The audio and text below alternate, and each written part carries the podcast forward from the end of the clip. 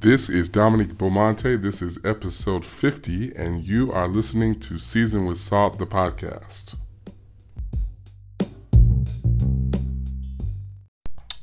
What's up? What's up? This is Wildly episode 50. First of all, milestone in itself.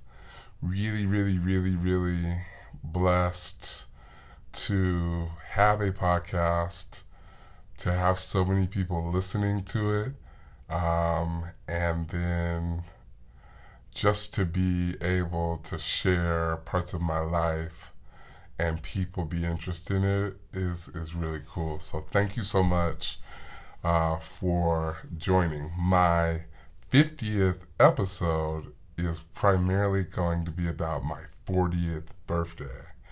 So everybody has been asking me, like, what are you going to do for your birthday? And I'll be honest with you, like, a year ago, I was going to Europe. Um, and as time has gone on, I've gone from going to Europe to going to Jamaica to going to Mexico. Then I was going to, like, forget Mexico because they got COVID there. I'm going to Vegas. And then it was like, forget Vegas because they got COVID there. So I'm going to Los Angeles. So Los Angeles it is, and then I'm gonna go spend some time with my family. Because one thing too, okay, so I'm not good at being a birthday person. I have a lot of anxiety around birthdays. I'm not the type of person that has like a whole crew of friends, and so I'm not gonna have a party or um, I just, I don't know, I've always been weird about birthdays. I think I have another episode where I talk about that, so I'm not gonna, I'm not gonna go too deep into why birthdays are weird for me. But I knew that 40th birthdays have to be celebrated correctly. And so I knew I needed to take a week off of work I knew I needed to be intentional and I knew I needed to do something that brought me joy. And so I love traveling. I love hotels. I like going to places that I've never gone before. I love traveling alone. And I love my family. And so um, it's a gift um, and a blessing um, to be, even though it doesn't always seem like it, to be in COVID because you really are able to kind of focus, right? Like there's not 99 things to do. And so you have to make choice of things that matter and that, um, you know, aren't just you getting drunk and passing out somewhere, but just really creating experiences and moments and memories that last. And so that's what I'm hoping to do. Um, I thought that um, I wanted to just share like some of the things, some of the life lessons that I have learned. Um, I think if you know me, um, you know some of this, but I think I'll share a little bit about like who I am as a person and how these life lessons came about for me um, as briefly as I can, because maybe it's a long story, I'm not sure. Um, but I grew up in foster care. My mother is a severe schizophrenic and a loving person, um, but she essentially was incapable of raising me and my brothers, and so we. Um, and we lived in some very loving environment, so it wasn't like we were there. There were some that were challenging, and then there were some that were very loving. So, fortunate in that regard. Um, but uh, as a result of that, um, I had a very turbulent tra- childhood. And it's only by the grace of God that I made it out of my childhood. I mean, I, I'll be honest with you, I wasn't even sure I would last or live this long. And not because I was like suicidal or anything. I just did it. I could not. Survival, like, didn't seem much of a reality to me because I was wrestling and warring against the statistics about people like me, right? Black, male, foster child, You know, like all of the odds were essentially stacked against me, but God's grace um, is just amazing. And so I think that um, God, up until this point, has really ordered my steps. And um, one of these days, maybe I'll get to write a book or something, but that I guess people have to be interested in that. But I just thank God for all that He has allowed me to experience. And even though um, it has not been easy, um, it has been worthwhile. And sometimes you cannot see, well, a lot of times you cannot see the beauty of conflict and struggle um, until after you have endured it. And I thank God that He allowed me to endure things that I didn't think I could survive. And because of that, and first of all, um, it took me a long time to come to the realization that my experience wasn't really about me. Um, and sometimes we become victims of our experiences because we don't understand the power of our experiences to help other people. Um, and so I really didn't experience liberation until I was able to use my own experience to empower and inspire other people. And then I was like, wait, okay, cool. That's where I had to experience that. And I'm not going to go into, I don't want to incriminate the living or the dead. and so I'm not going to go into any specifics, but God really had to open my eyes to that. And so I just thought, I'm going to make a podcast. I'm going to talk about my own experience. I'm a ramble. I usually talk about something in the Bible. I just feel like, um, my life it has been directed and ordered by God.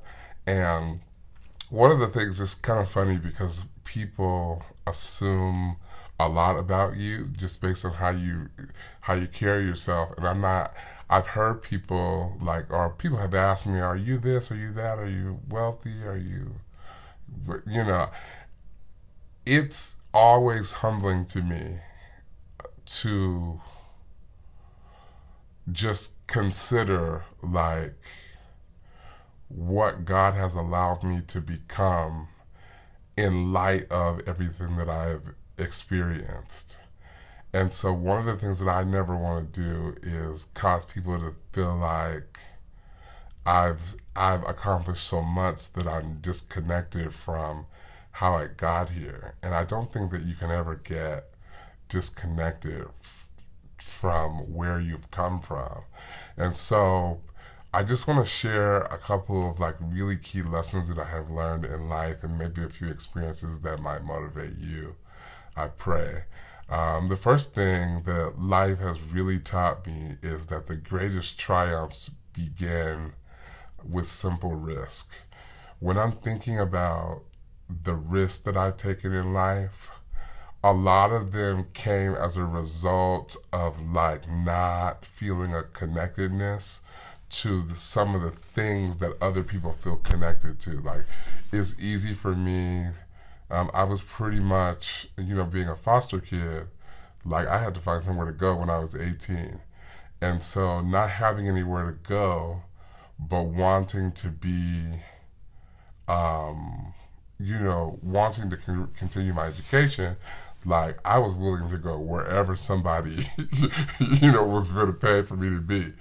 And I thank God I um I had like eighteen dollars. I had um, fortunately um, the the system allowed for me to live um, with my uh, foster parent um, until the day that I graduated. And after I graduated, um, I essentially like lived with my mother in like her 400 square foot uh, apartment in Seattle, Washington, like for a whole summer trying to figure out where I was going to go to college, what I was going to do.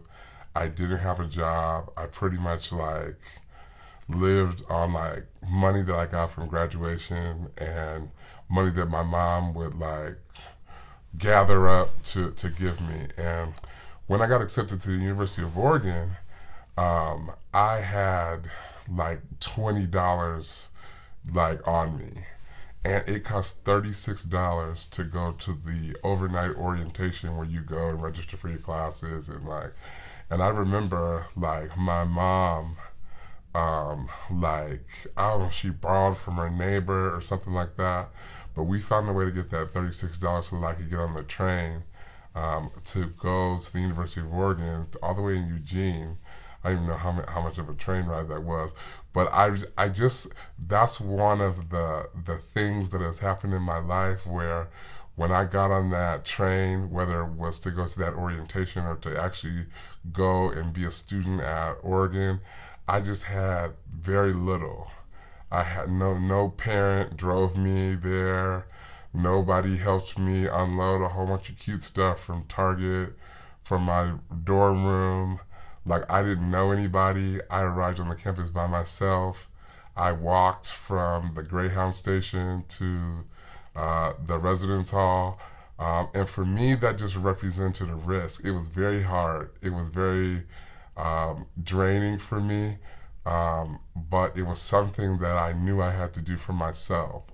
I knew I had to do it for my brothers. I also think about um, when um, after graduation, I had applied to, I decided I was going to graduate in four years rather than five because I was just over it.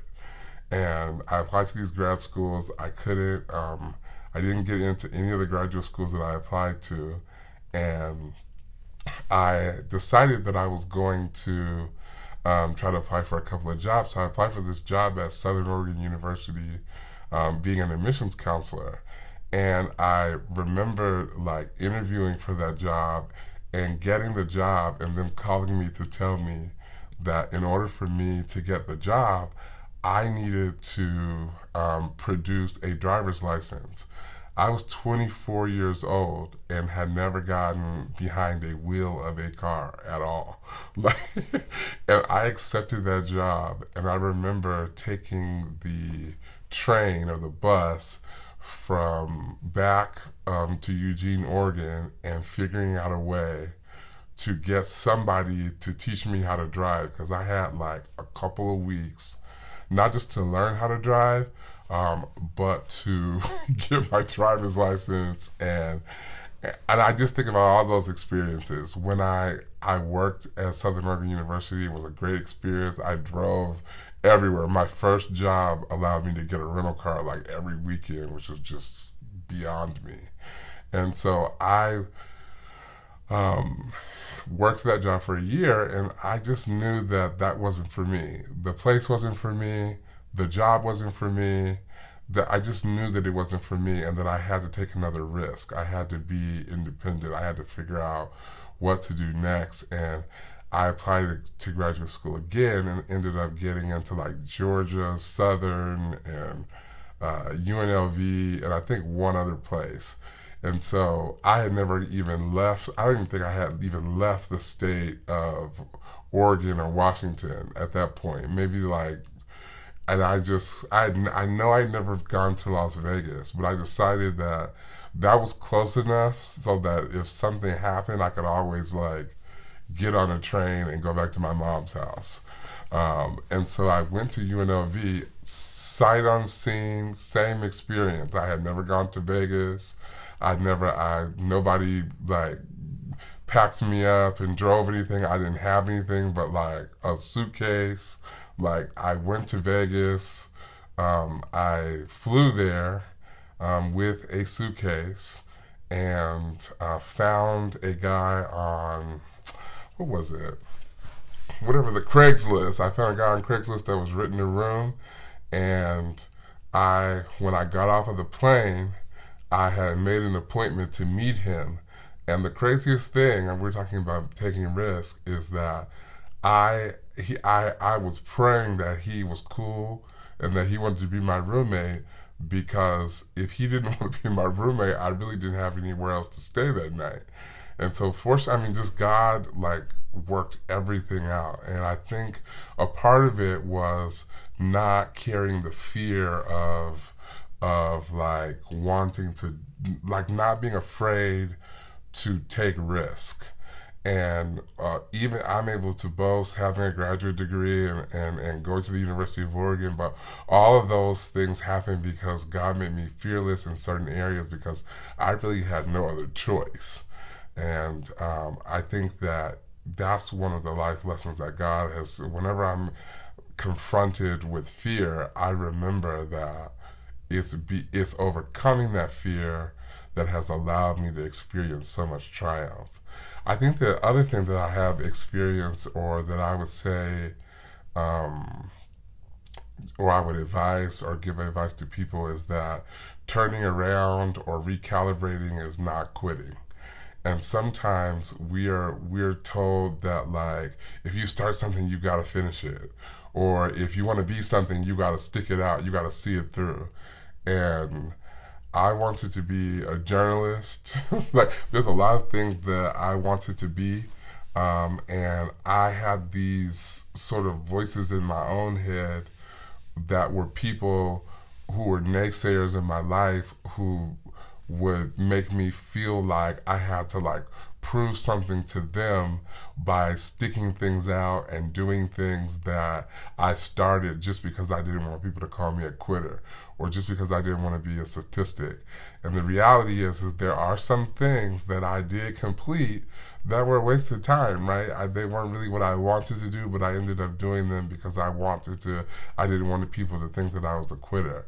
In hindsight, and of course, hindsight is always like 2020, right?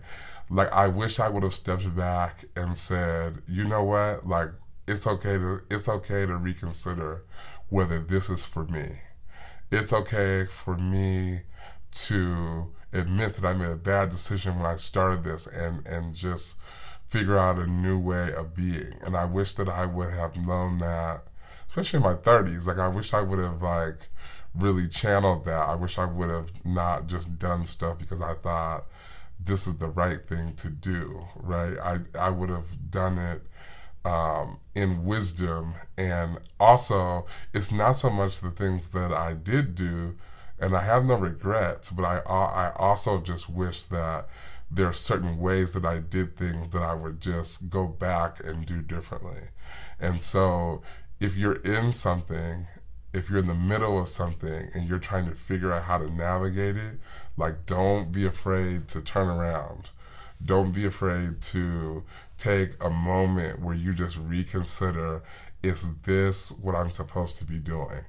And I have in, me I've shared also before that um, I worked for 13 years in higher education and I feel like I was successfully like navigating the profession and you know i never took any backward steps. I mean i took some steps that i like probably shouldn't have taken professionally um, that i thought that i had to take you know maybe it was for more money or for more you know for upward mobility or what have you.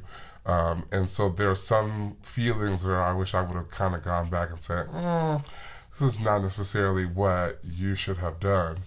Um, but I think that in hindsight, God was in it, right? And He helped me through some things, and it really helped me to understand how strong I was as a result of making decisions that may not have been the best decisions. It also helped me to understand how strong God was in my life when He helped me to get through those things, even though I don't know if they were the best decisions um, for me. And so um, I worked in higher education for 12, 13 years, and I was working so hard and I was just being literally like verbally abused by a manager and this person like used their power to like i mean it was a lot going on and at the time and even sometimes this time today um, but I could not see that God was calling me to do something different. I could not see that He was calling me to transition because I was so overwhelmed by this idea of like, what does it mean to be a 30, like a thriving 30 year old? Like, I was watching other people's success. I was watching what other people were doing, and I'm like, there's only one way to be, you know, so I need to be making this money. I need to be flying places. I need to be doing all these things. And I could not see that those things were not necessarily God's will for me. And He literally had to pick me up out of that situation in order for me to look back and say, Ooh, that was, I should have left way earlier than I did. So I had started seminary and I was going to Fuller. I'm still going to Fuller. And I started off wanting to go to Fuller because there was a Sacramento campus, uh, but they ended up closing the Sacramento campus right as I was being admitted. Um, and so um, I happened to be working in Pasadena and they were having this circle, this black male student seminarian circle at a restaurant this fall, and I was like, I'm gonna go to that, and so um, I um, arranged my schedule so that I could go there, and I went there, and I was encircled by these ten or fifteen black men who were engaged in preaching and pastoring and teaching in the seminary. And they were talking about their experiences. And i just remember sitting there i had very little to say um, because what i realized is that i had been forging a path in education as like my primary area but almost like to the extent that I could not really fully be used by God because I thought that that was the path that He wanted me to go. And really, what it was was this period or season in my life where He was like, I want you to do this for this season. And then I was trying to extend the season beyond what it needed to be. And so I remember leaving that place not feeling empty or depressed, but feeling like I was at a crossroad. And I got back, to, I think I was staying. I went to this event. It was like I actually was at Il Fornaio, and I went back to my hotel in Anaheim. And I remember laying in the bed. I was reading some scripture in the Bible about like leaving or somewhere, and I just it was about leaving somewhere, and I fell asleep, and I woke up in the middle of the night, and I started reading that scripture again. And it was at that moment, it was just like so much clarity. It was like, it's okay. It, it became really okay for me to admit that I knew I was going in the wrong direction. And I knew that I was in a situation that was not where I needed to be because I was pushing something that was not for me. I sent an email to my immediate supervisor that night and told her that I was going to be resigning and that I was willing to give a month's notice. This was after the relationship between me and this woman had resulted in her. I was traveling pretty much California, Washington, and Oregon recruiting for this particular department at UC Davis and I came back from one of the trips um, for one day meeting, and I went into this meeting, and this woman said she was going to suspend me for three days. so I, like, I mean, this life was just, it was just crazy. Like, I, it, it, it's not a work ethic thing or anything. It was just like, I was in this warfare, and a part of it was me trying to make something be that wasn't.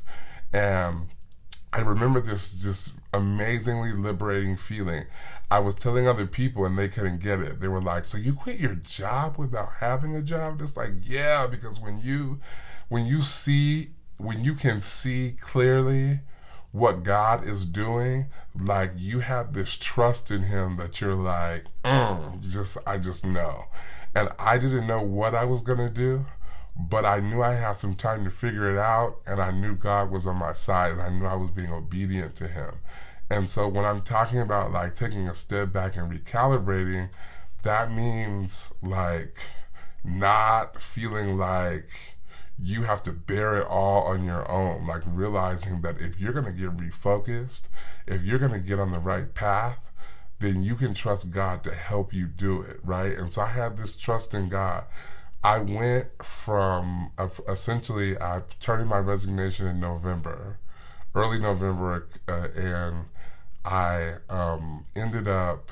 Uh, my last official day was like G- early January 2018, I believe. Um, I actually didn't start working again.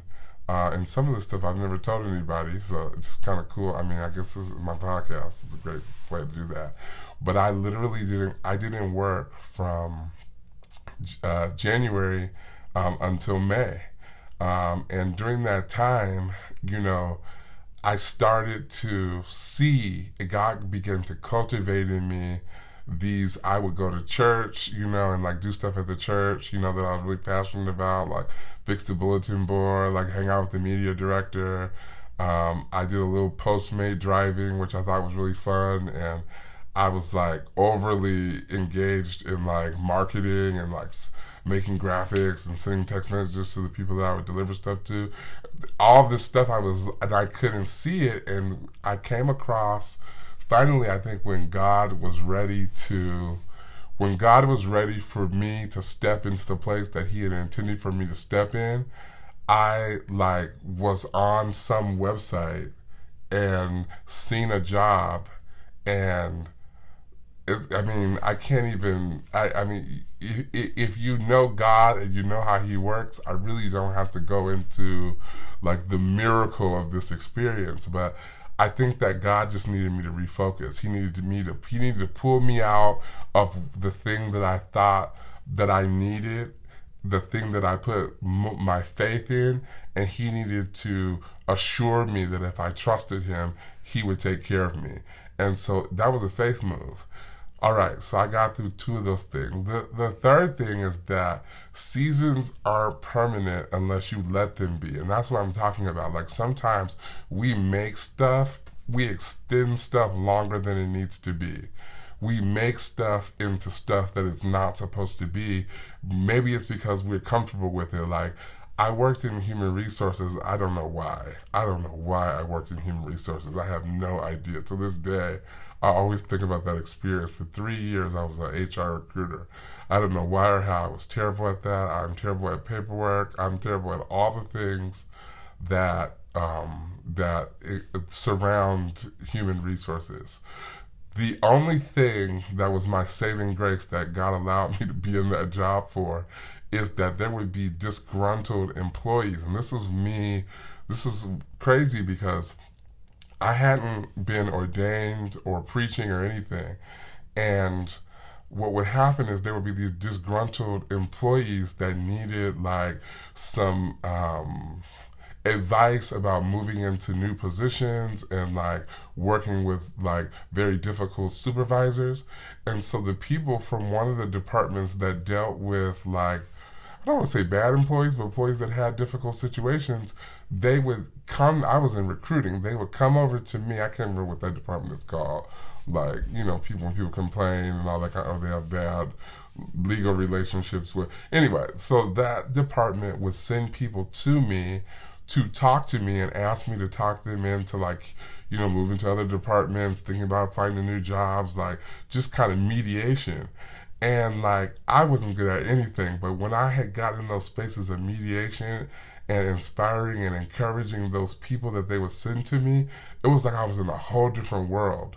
And I just I thought about like so I would think about like gosh, like this is a part of what God has called me to be or to do and is nestled in these experiences where I'm doing things that I'm really terrible at. And so God just began to open my eyes, like, and He began to help me to see, like, what made sense to me. But eventually, I had to, I had to realize what I was good at, and I had to pull my, I had to pull what I was good at out of that bad situation and move into the direction of executing according to my gifting. And even though the money was good and there were good experiences, and I wanted to get, I wanted to retire from there and all this kind of stuff. I literally just had to get out of that experience. And the other thing is that when I've left some of the situations, you know, sometimes you leave a situation and you might not have got fired or anything like that, but you didn't have a good relationship with the people there, so you might not have a, a reference or anything like I would be so um hurt by the experiences that I had with people, and I would carry that. I would see them in the store and walk the other way, or somebody would mention their name, and I would be going off. And what I realized is that I was extending that season. What God had for me in that season when I was working in human resources was that He wanted me to understand a gifting that I had that I hadn't tapped into. And so when I passed that that class or understood that, then it was time for me to be like, thank you God for that experience. But I would carry that the negativity of that experience across my life. And God wanted me to let it go and and and and and, and to consider the lessons learned until we make some seasons permanent by carrying it in um, the way that we interact with people, our self esteem, um, and, and, we have to be careful um, not to do that. So that would be my advice. Like, don't make seasons permanent. Don't carry bad experiences across experiences. Like a season is a season is a season. And whatever you got to do, the work that you have to do to let it go, don't let it run you. You manage it. Um, I think finally, like, especially in this stage of my life, like, I, well, first of all, let me just go back and say that I didn't put the, I wasn't planning on saying this, but I, I feel led to say that I have always been different from the people around me and um, and I'm not saying this as from a from an egotistical perspective because I'm not sure it's always been good. It certainly hasn't always felt good. I've never been like the person that was in the in crowd, but I've always been relatively popular, and I don't know if that is. And so that's not necessarily a good thing. Sometimes it's for the wrong reasons.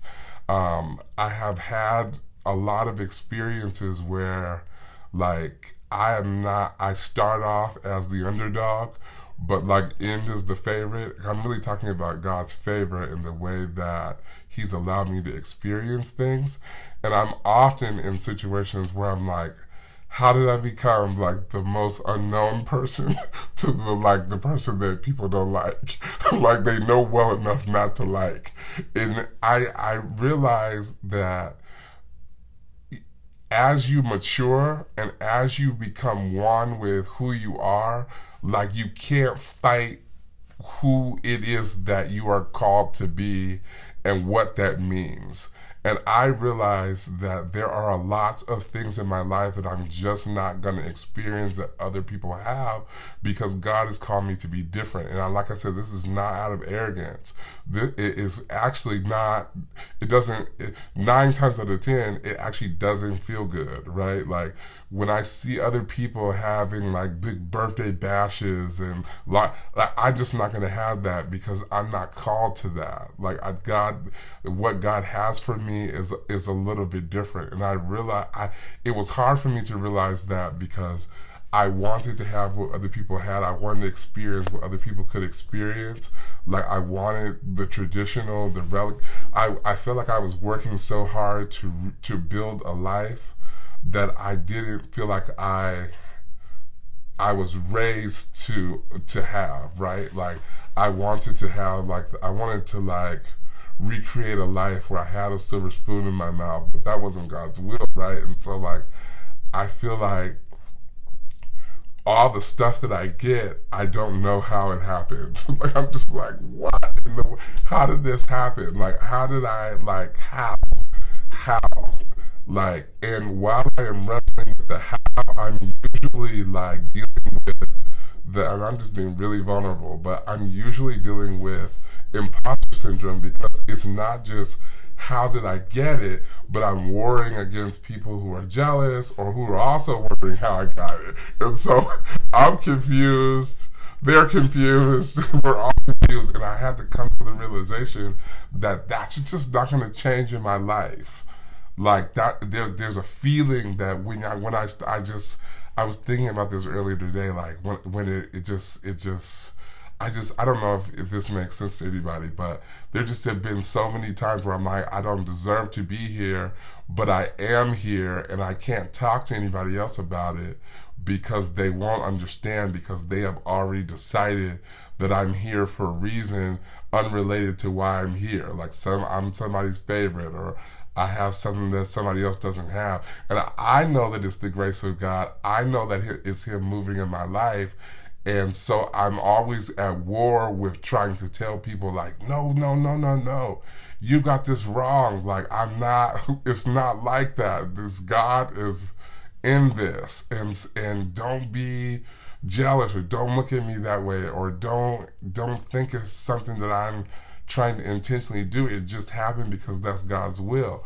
And so that has been very, very, very difficult. Like it just because I have to come to terms with it and then other people have to come to terms with it and it's just and so just that has been difficult. And as i have gotten older it's like when is when am i just going to show up somewhere and i'm going to be who i'm going to be and it's going to be what it's going to be and it's and it's just everybody's going to know. But that's not, i don't think that's god's will for my life. So know who you are and know who god intended for you to be and don't it, when you come to the realization of something like i've come to this realization that i'm not going to be in the inner circle because of the the ways that people get in the inner circle. It's not going to be because of who i'm related to.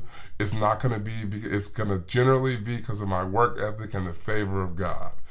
And i think that um, i had to come to terms with that that it's it's inevitable but as long as God is in it, like I don't need to be trying to manage other people's. Just yeah, I'm gonna stop of that. But the final thing I think is birthed. Uh, I want to give a shout out to my fraternity brother Mike Tunstall because he shared the scripture with me one time back when he was an undergrad and I was the alpha advisor that like really um, like I just have never been able to like shake. And it's Proverbs 16 and 3. And it says, Commit thy works unto the Lord, and thy thoughts shall be established. Proverbs 16 and 3. And that's like the scripture of my life. Like, commit your thoughts to the Lord, commit your ways to the Lord, commit your choices to the Lord. And then he will establish your thoughts. And I always have thought about how when I was a little boy, um, I wanted to be a preacher so bad. I would call myself like I would I would be playing church. Other kids would be like emulating like superheroes, and I would be like my superheroes were like bishops and pastors, and I would always think, even when I wasn't saved or when I was in college and kind of backslid, and I kind of, I did backslide, like I would still be like writing sermons and like emulating people that I've seen. And all through that experience, it would just be crazy to me because I feel like God was just in in those in those times, right? And when I began to yield to God and to accept Him, it was like all the stuff that I was doing, all the thoughts that I was having about my life, God was like, I'm gonna put all that together. And I feel like, you know, in this stage in life, like the best advice that I could give to people is is to commit your ways to the Lord and you might not um, y- y- you don't have to have it all figured out. Um, it doesn't all, all have to make sense. Like but if you can decide in your heart that whatever it's going to be is going to be with god like he will honor that. And i feel like one of the things that has kept me humble is that i know i don't deserve any of this I know I don't deserve what I do have. I know it's by the grace of God. I know that it's His goodness that allows me to do and say and be and be at the table in places where I'm at. And so I don't take that for granted. Um, but I also realize that when I am positioned, um, lost my train of thought, but when I'm positioned to acknowledge God in my ways or plan or think about the future, I'm always putting God ahead of whatever I want to do. And that's not just in preaching or stuff that I'm doing at church. Like, I want God to be at the head of everything that I do. I want God to be the head of things that I buy because I, when they break, I want God to fix it. Like I just want God to be central to what I'm doing. I want to be focused in Him so that I don't have to worry about whether He's pleased with what I'm doing. And I think that we all should have that focus. We all should have that resolve that we're going to do according to what God wants us to do. And I'm in this season where I believe wholeheartedly, and God has already proven himself to me in so many ways, that if you take care of God's business, he will take care of yours. What do I mean by that? If you commit yourself to being who He called you to be and doing what He called you to do, and He gets the glory out of it, not you, if He gets the glory out of it, then in turn, like He just takes care of you right? Like just, and I thank God for that because I'm a living witness that He will take care of you. He will take care of you. So, anyway, this is longer than I anticipated for it to be, but I'm thankful to God for 40 years of life. I, I hope I get more than 40 more years of life. Um, but I also want to see Jesus. Um, but I thank God for just all that He is and what He has allowed me to experience. And I honestly, I have not made I've made a lot of a lot, a lot, a lot of mistakes. I mean, there's some mistakes like most people that I'm never going to talk about out loud. But I know God's hand is on me. I know He spared me from things, and I do not have any regrets because if I were to regret them, then I would not be giving God the glory for bringing me out of them, bringing me through them, bringing me around them. And so I just thank God for this, the life that He has given me, and I want him to know that I honor it, and I will continue to honor it by serving him um, and by walking fully in what he has called me to do and who he has called me to be. And I thank God for all those of you who might be listening, um, who might have impacted my life, and I might have impacted your life. Um, I'm thankful and grateful uh, to you for helping me to become um, who I am. I owe a debt of gratitude to my mom, um, even though she is schizophrenic. Like she has demonstrated what it means to be a loving person, like what it means to um, do everything in your power um, to love and to care for your family. And I'm thankful for my brothers and my nephews, uh, my grandma Carrie, uh, my family, uh, my fraternity for sure uh, my chapter, um, just it just just everything that God has allowed me to experience is by the grace of God, and I'm just grateful for it. And I love you all, and I want to thank you for listening to this podcast, and hopefully you'll share it if I've said something that inspires you.